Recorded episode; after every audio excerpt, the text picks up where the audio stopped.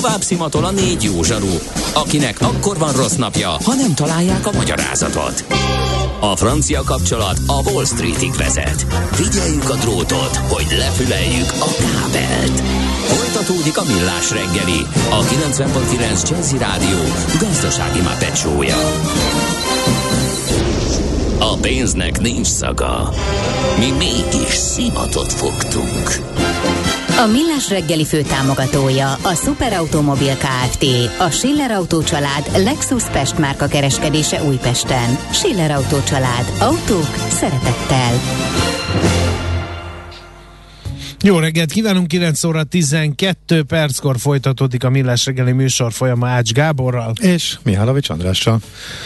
No, gyors közlekedési körkép. A hegyai úton még mindig a baleset körülményeivel kell számolniuk az arra haladóknak. Kifelé az Erzsébet híd után a kanyarodósában történt 8 óra előtt pár perccel egy baleset. De baleset van a Budaörsi úton befelé a Bakcsomópont előtt a Villányi út után, illetve a Margit hídon is baleset van a Budára menő oldalon a Jászai Meri tér után a belső sávban. Az Istenek összes szerelmére óvatosan közlekedjünk. Csúszik, nyálkál, változás, kicsit tompák vagyunk ebben a kora őszi időjárásban. Jács Gábor az egyik műsorvezető, tehát tudom, hogy én minden összejött, de... Ezt már elmondtuk.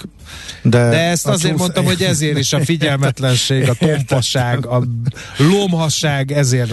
Holnaptól már szép idő lesz, vagyis hát naposabbnak ígérkezik a reggel. Vigyázz, úgyhogy... ne lázadozzál élőadásba, felszólítalak. Abszolút nem lázadozok, nem lázadozok.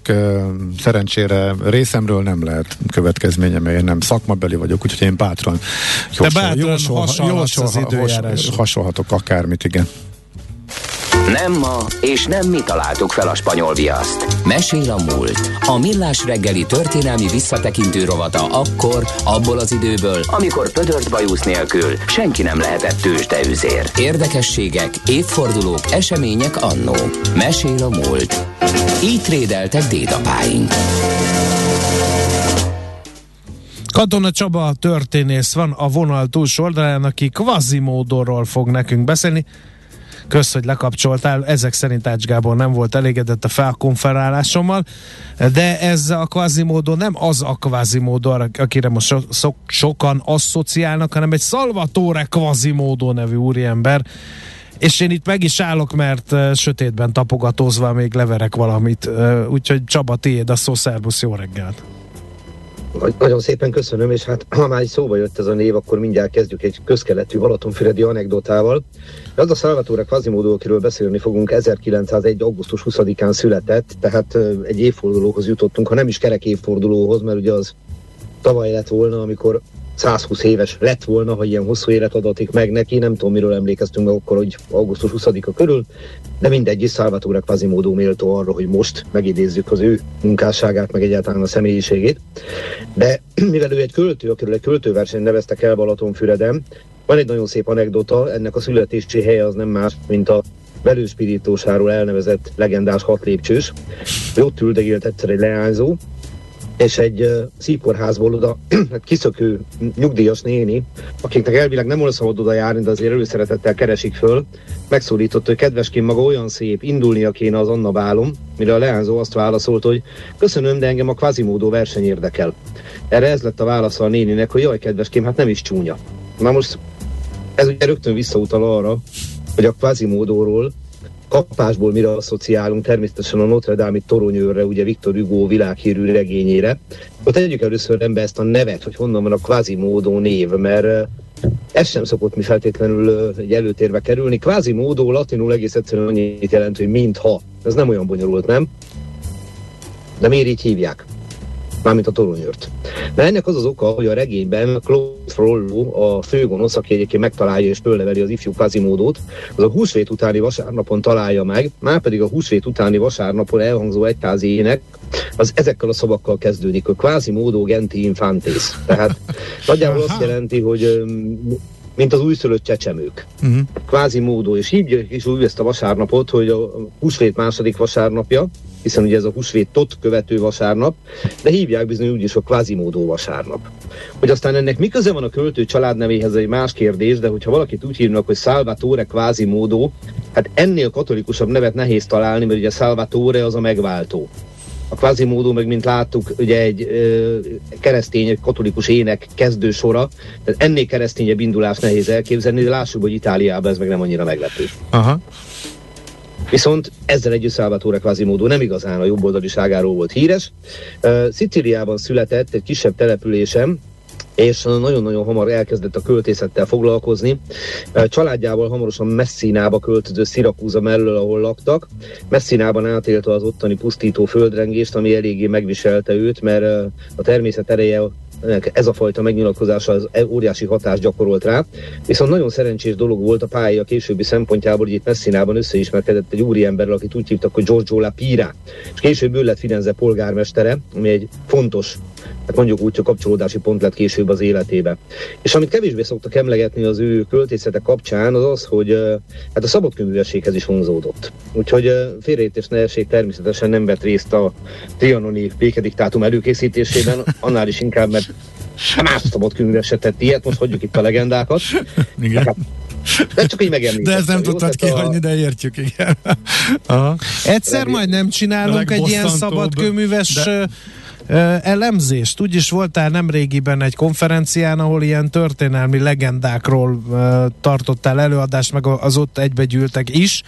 Ugye te a magyar történelmi legendákról, a külföldiek meg a saját hazájuk legendáiról, az, ott már bírtuk az ígéretedet, hogy majd összefoglalóan beszámolsz erre a konferenciáról, ezt egyrészt behajtjuk, az biztos, de hogy nem akarsz így a szabad kőművességről egy ilyen történészi Nagyon szemmel, szívesen. mert ott aztán olyan legendák övezik ezt a mozgalmat, hogy iha, és csak egyetlenben tettél fel most Trianon, de hát ugye ott a gyíkemberektől a világuralomra való törekvésen keresztül eh, nagyon sok minden van.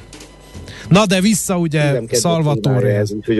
Jó, na de vissza Salvatore Quasimodo szabadkőműveshez. Hát az Amaido de Brescia páholynak lett a tagja, és egyébként pedig a, egyáltalán a, a komoly, tehát a olaszországi Grand Orient, a nagy páholy, az komoly tagként tartotta őt számon. Viszont lassan, de biztosan elkezdtek megjelenni egymás után a versei. Rómába költözött, aztán Milánóba, köl, Firenzébe költözött, ugye ne felejtsük el itt a polgármesterrel való kapcsolatát. Most hányban vagyunk körülbelül? Csak, hogy, hogy... Két háború között vagyunk, Aha. tehát ez, ez a 20-as, 30-as évek, amikor ő fiatal ember és igyekszik úgymond megteremteni a egzisztenciáját. Hát egy ideig mérnökként kényszerül dolgozni, de azért nagyon szeret szerkeszteni, nagyon szeret írni, megjelennek az első kötetei, és a klasszikus görög és a latin nyelv iránt vonzódik rendkívüli módon.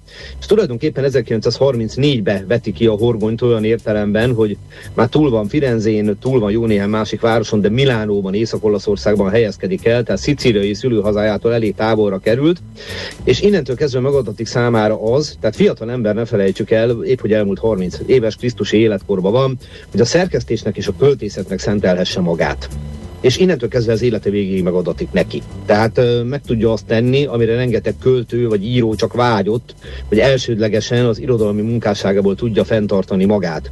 És ez meg is házasodik, már házas ember, Más kérdés, hogy a feleségét később elveszíti a betegség folyamán, de szerencsére nem sokkal később ismét megházasodik, és ez a házassága már élete végéig tart.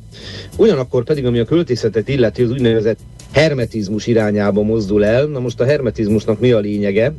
Ez egy nagyon érdekes dolog. A hermetizmusra azt szokták mondani, hogy mind, mindig érdekes látni, hogy a költészettel kapcsolatos szövegek hogyan jelennek meg. Hallottam egy olyan meghatározást, hogy a homályos és nehéz költészet egyik formája. E, ez azért úgy üt elsőre, és igazából ugye Hermész a görög isten nevét hordozza, és az érzékenységre hat rá, tehát a szimbolizmusnak egyfajta ága ez a hermetizmus, ami arról szól, hogy a szavaknak a dallama, a ritmusa, a hangzása, az legalább akkora hatást gyakorol a vers hallgatójára, mint a jelentése, ezért aztán ilyen szaggatott mondatszerkezet, elmaradnak a névelők, és hát gondoljunk Babics egyes verseire, ahol ugye Babics soha nem követte volna el ezt a hibát, de számára a forma, a dallamosság kiemelkedően fontos volt egy időben, aztán önkritikával is illette magát emiatt Babis Mihály, de itt a hermetizmusban hát elsődlegesen ez jelenik meg, és ilyen jellegű verseket ír. Most ez azért csodálatos, mert ilyenkor én mindjárt elővettem néhány elemzést arra nézve, hogy hát mit írnak róla, és szerintem, és felolvasnék egy-két részletet, hogy hogy vajon tényleg azt gondolta a költő. Tehát idézem, a dekadens életérzés egyre erőteljesebbé válik az Oboeson Merso és az Erato Apollion című kötetekben, újra és újra előkerülnek az elvágyódás, az útrakelés, a vándorlás és a szülőföld iránti vágyakozás motivumai. Na, ez még valahogy rendben van, de költészetének ebben a szakaszában háttérbe szorulnak a realista elemek, pontosabban az eddig helyesen fennálló egyensúly realizmus és hermetizmus között eltolódott az utóbbi irányába. És akkor mondom a kedvencemet, hogy uh, amikor vált egyet, és elindul a realistán megközelítés felé, ez hogyan jelenik meg a kritikában. E módosításokkal nem a korábban megjelent kötetek szellemét tagadja meg a költő, hanem egyensúlyba igyekszik hozni a realista és hermetista jegyeket, valamint a metaforikus, elliptikus és a plastikus mondat szerkezeteket. Na, maradjunk annyiban, hogy nem vagyok róla meggyőződve, hogy ezt pontosan tudta Quasimodo, hogy ezt csinálja, de tény, ami tény, hogy a költészet elindul egy ilyen realistább irányba, és a második világháború ez döntő hatást gyakorol erre. Quasimodoról tudni kell, hogy baloldali, antifasiszta, viszont az ellenállásban nem vesz részt. Véletlenül egyszerűen azért, mert fél.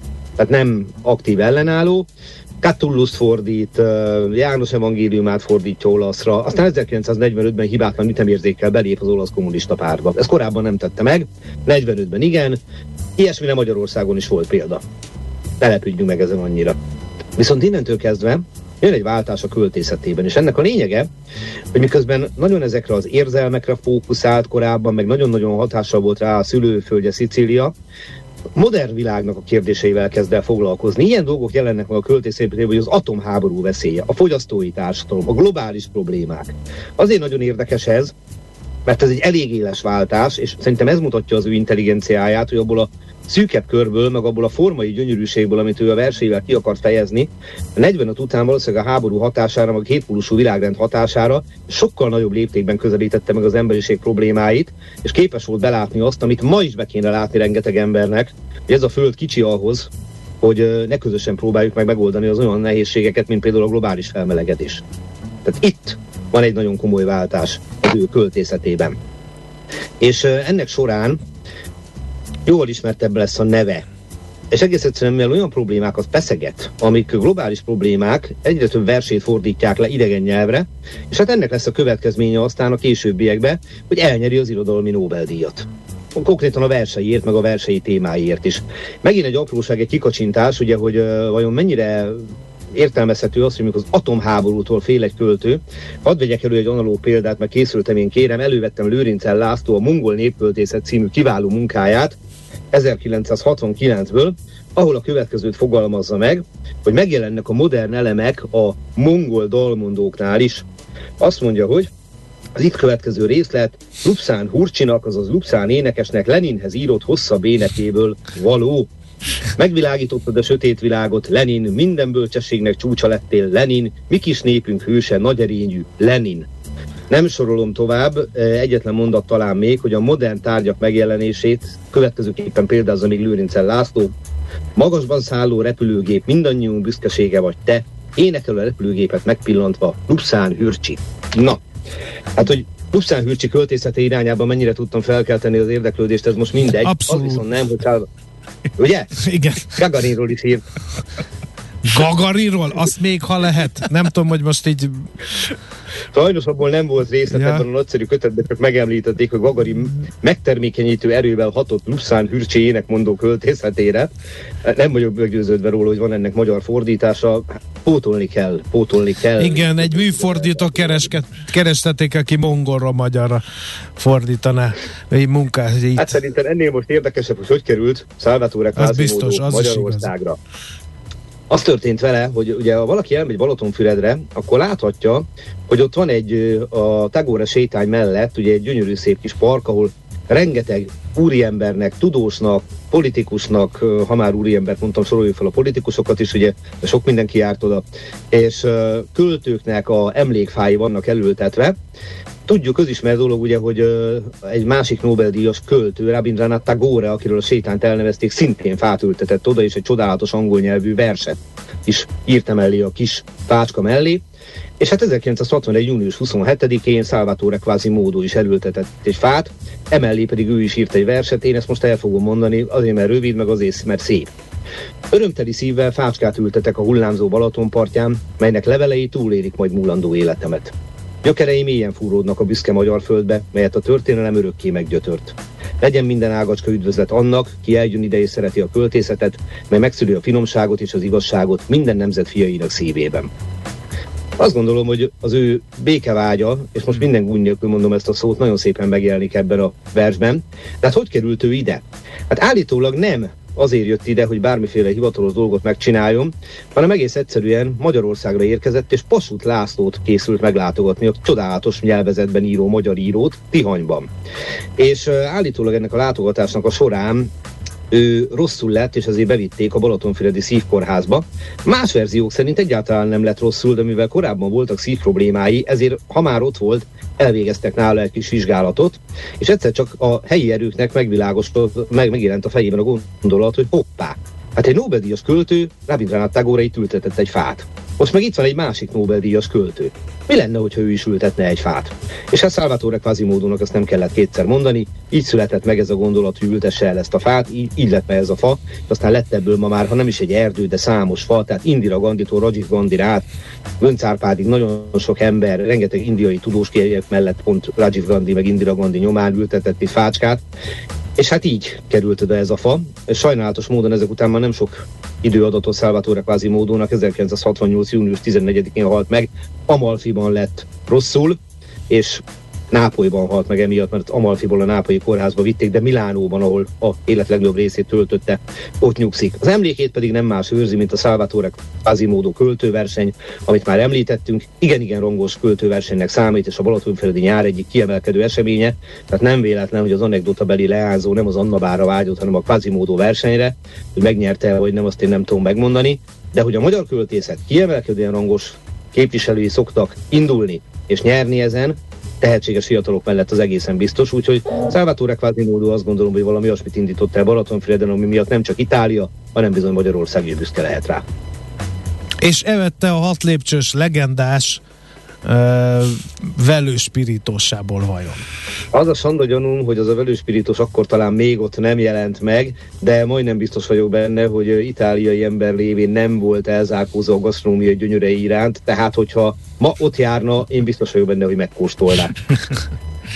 Oké, okay, Csaba, nagyon szépen köszönjük, ez is egy nagyon szép történet volt, és Örülünk, hogy elhoztad. És így megyünk őt. ott el, ki ez a kvazimódó, még élszelődünk a gyerekeknek elő, elmegyünk, és közben micsoda élet, micsoda sors van hmm. mögött, és micsoda magyar összefüggés, tessék. Én érdemes olvasni. Egy körül, nagyon rövid kérdés vers belefér még tőle, hogy lássuk. Simán, persze, persze, mondd csak. Kérlek szépen. Takás Zsuzsa kiváló fordításában. Éjszakánként még felsóhajt a tenger, lágyan a fényes partszegére hullva. És az észfagyába der mert messzi hangot ismétli újra, hogy a sirályok örökös zúgása, áprilisban a tornyok hűvöséből lanymezőkre húzó madárcsapat lármája. Már mellettem szólalt meg akár a hangod, és én azt akarom, hogy engem idézzen, ha pendül benned régeségi emlék, miként a tengerbársony mormolása. Azt, hogy a formalizmus mennyire fontos volt számára a későbbiekben, és azt gondolom, hogy ez a vers is tökéletesen mutatja, és Takács nagyon szépen adta vissza az olasz eredetit. De ha valaki elmegy Füredre, az általam a fa mellé írt kis versecskének megvan a olasz szövege is természetesen, hiszen a magyar fordítással találkoztunk az imént. Érdemes az olaszt is elolvasni, aki ismeri ezt a nyelvet, értékelni fogja annak a szépségét. Gyönyörűen tudott írni Salvatore Quasimodo. No, hát akkor olvassunk Salvatore Quasimódót is, mint oly sok mindent ajánlunk itt a műsorban, úgyhogy köszönjük. a kedvetekért. Na tessék, Na, hát végre megérkezett a főszereplő. Ja, tényleg? Ő nem a Gizi, hanem a Zsák nevezetű, de ez teljesen mindegy. Szegény oh. kicsit enervált állapotban van, már-már úgy érzem, hogy most mint a mi riasztottuk volna föl szegény kémetes, nem Nem akart, nem akart idejönni. Nem akar hát szerepelni, megértjük.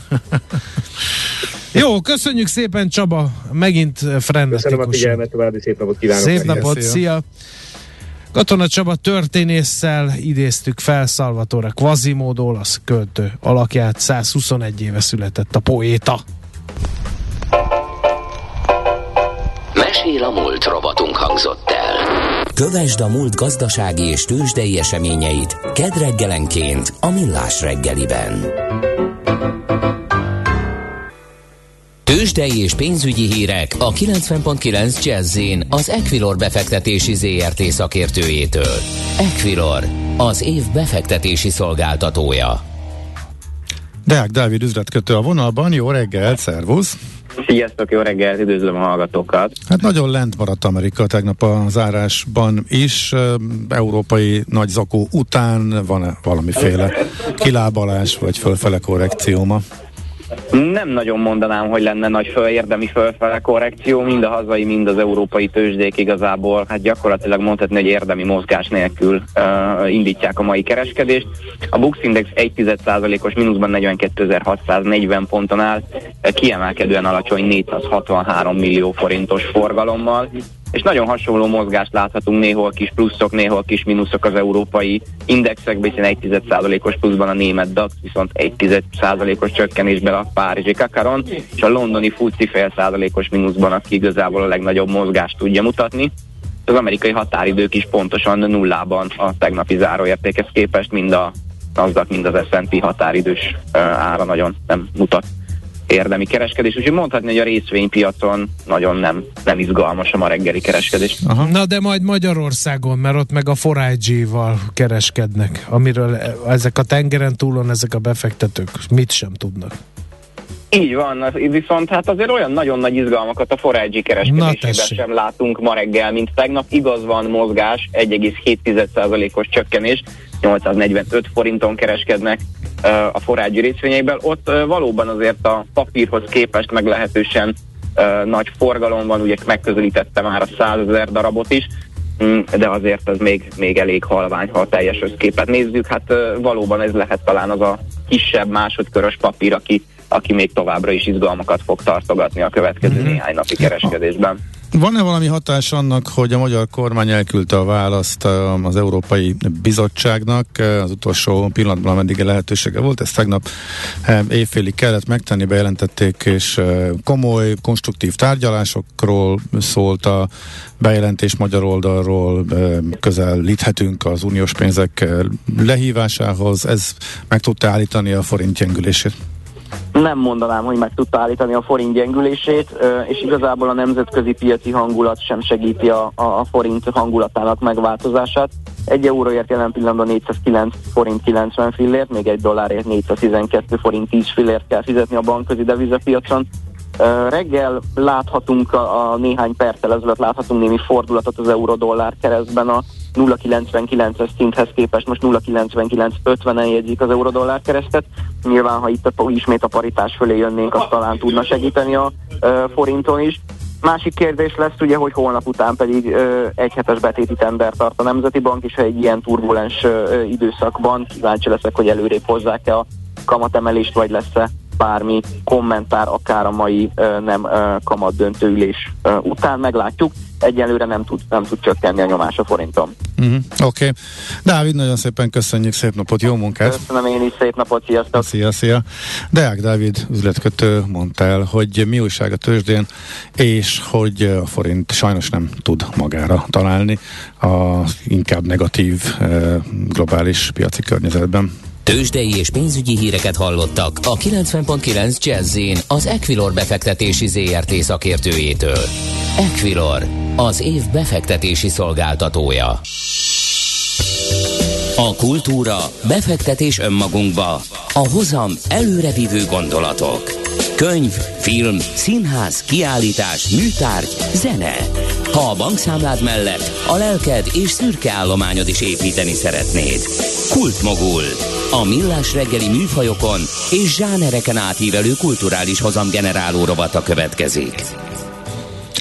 Talán kevesen ismerik Bánki Vilma nevét, pedig ő volt az első magyar világsztár, eh, aki Hollywoodban befutott, eh, és rengetegen rajongtak érte az egész világon, és nagyon érdekes eh, életútja van, és annak apropóján beszélünk most majd róla, hogy a Budapesti Klasszikus Film Maratonon majd nagyvásznon látható lesz ez egyik néma film, amiben ő szerepel, a Sejk fia és vetítésre kerül majd. Itt van velünk a vonalban Barkóci Janka, filmtörténész filmkritikus, a Filmarchívum kutatója. Jó reggelt, szia!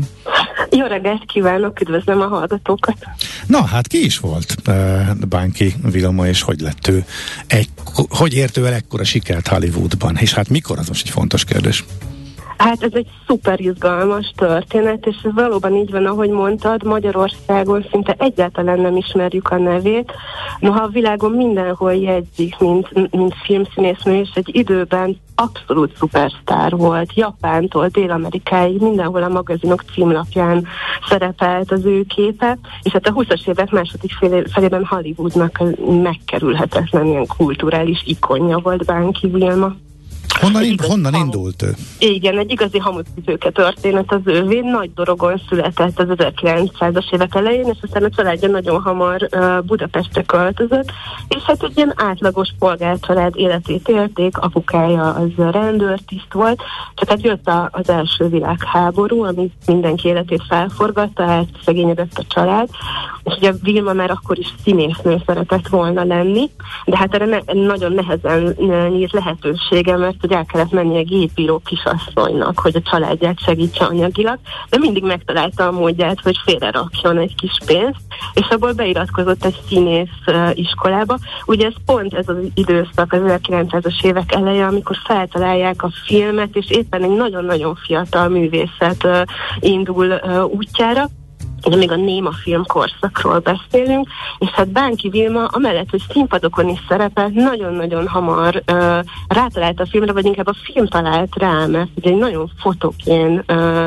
alkatú uh, nő volt, aki remekül mozgott, táncolt, szuperül lovagolt, és ez ugye mind nagyon ilyen látványos uh, dolgok, úgyhogy pillanatok alatt felfedezték, így aztán a GPO karriernek befellegzett. De hogy itthon fedezték föl, és utána ment Amerikába, vagy Itthon is, Németországban is játszott már filmeken, sőt Bécsben is az egyik bécsi filmjét is vetítjük, a Max a cirkusz királyát. Aha. És hát 1925-ben egy igazi mogul, kultúrmogul, uh, Samuel Goldwyn járt uh, Európában, hogy castingoljon új friss sztárokat Hollywood számára, és hát ő uh, egyszer csak állítólag meglátta a Vilma képét egy kirakatban, egy ilyen sztár fotón, és hát rájött, hogy azonnal magával kell vinni a lányt.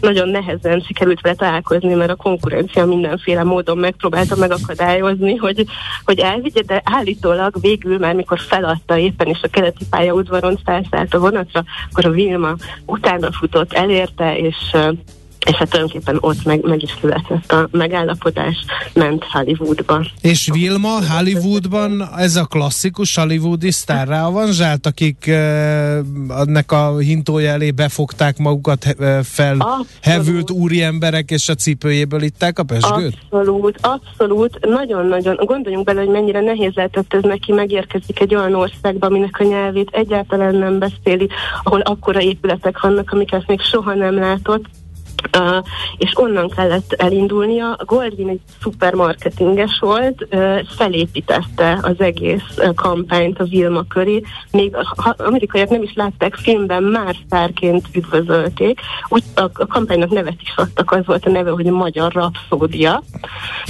És gyakorlatilag teljesen tudatosan bevezették őt um, aminek persze ára is volt, nagyon szigorúan felügyelték minden percét, nagyon szigorú diétára fogták például, amit nagyon nehezen viselt, hogy megfeleljen a, hollywoodi szépségidálnak, de, de végül is abszolút bejött Goldwyn számításra, mert egy, egy-két év alatt teljesen a csúcsra jutott. Uh-huh.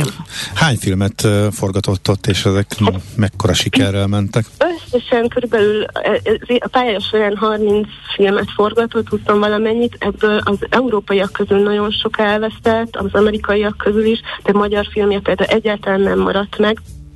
Viszont amik megmaradtak, azok mind, mind nagyon nagy sikert arattak. Ugye az egyiken nagyon máig kultfilm, ez a Sejkfia című néma film, ahol a, a kor nagy szívtip rosztárjával, Rudolf Valentinoval játszik. A Vilma egy, egy ilyen arab keleti táncos nőt alakít, Valentino pedig nyilván a, a Sejket és a Sejkfiát is.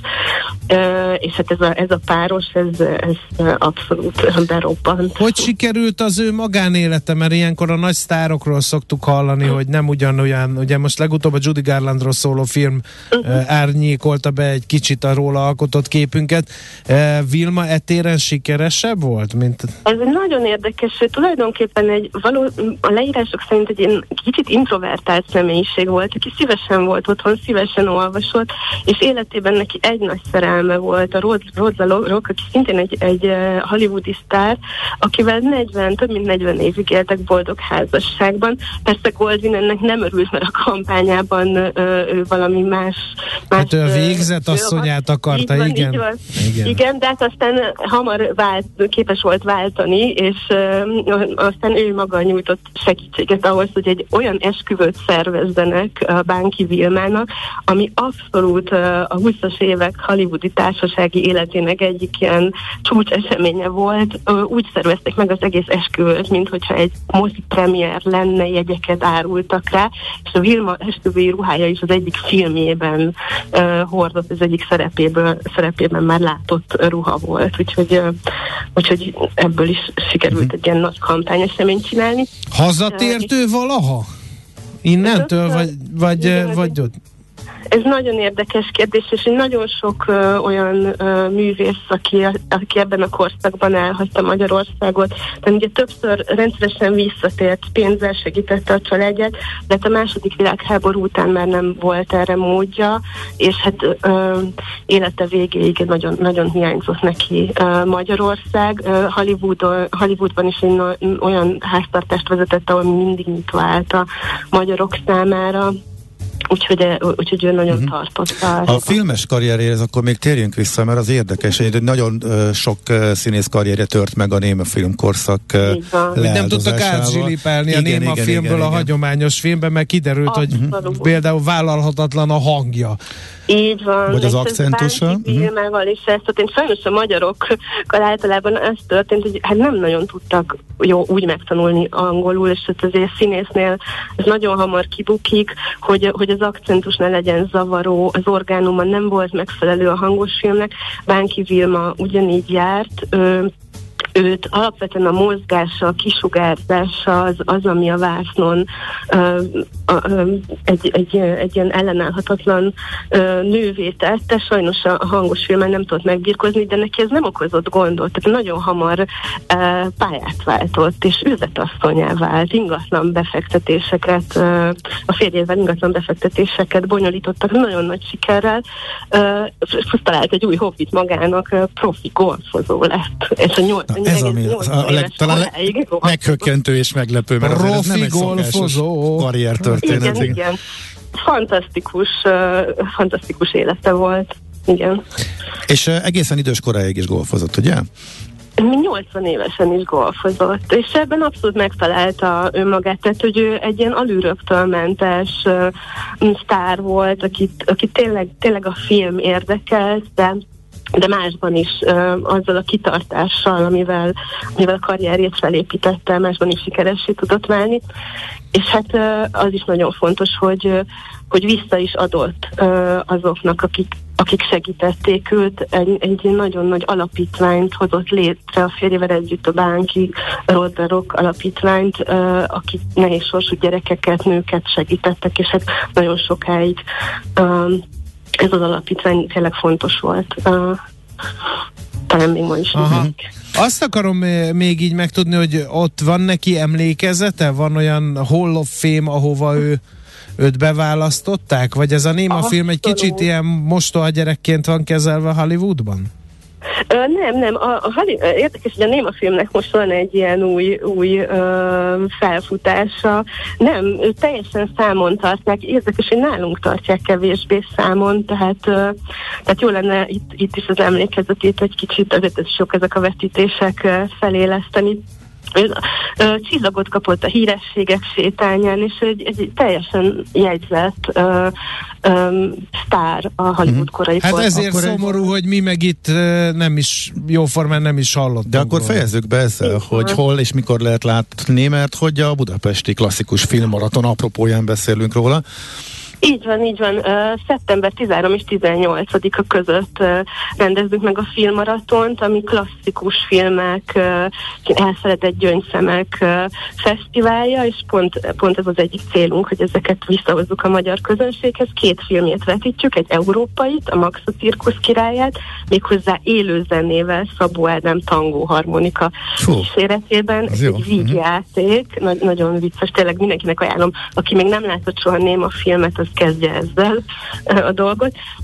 Ezt 18-án vasárnap vetítjük, és a Sejkfia című nagy-nagy klasszikust, ezt pedig 14-én vetítjük a Toldi moziban. Ott lesz, mert sokszor van a néma filmeknél élőzenés aláfestés, a Sejkfiánál is lesz a ilyen? A Sejkfiánál nem lesz, itt, uh-huh. itt azt a zenét kapjuk Hollywoodból, ami a filmhez tartozik, a Maxnál viszont igen, ott lesz élő tangó harmonika kísérlet, Tehát vissza lehet, vissza lehet repülni. Uh-huh.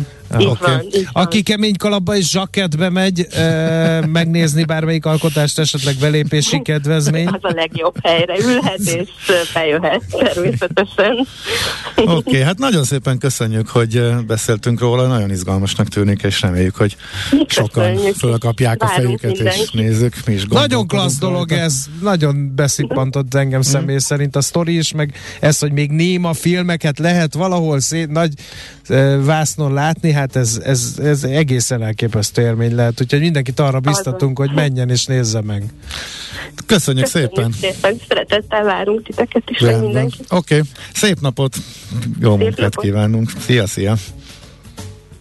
Barkóci Janka volt a vendégünk, filmtörténész, filmkritikus, a Film Archívum kutatója aki segített nekünk Bánki Vilma alakját föl eleveníteni. És akkor még egyszer az idei szeptemberben megrendezentő budapesti klasszikus filmmaraton egyik csúcspontjának ígérkezik. A, a Sejk fia, keressünk erre rá. Film, így van. Kultmogul. A millás reggeli műfajokon és zsánereken átívelő kulturális hozamgeneráló rovata hangzott el. Fektes be magadba, kulturálódj!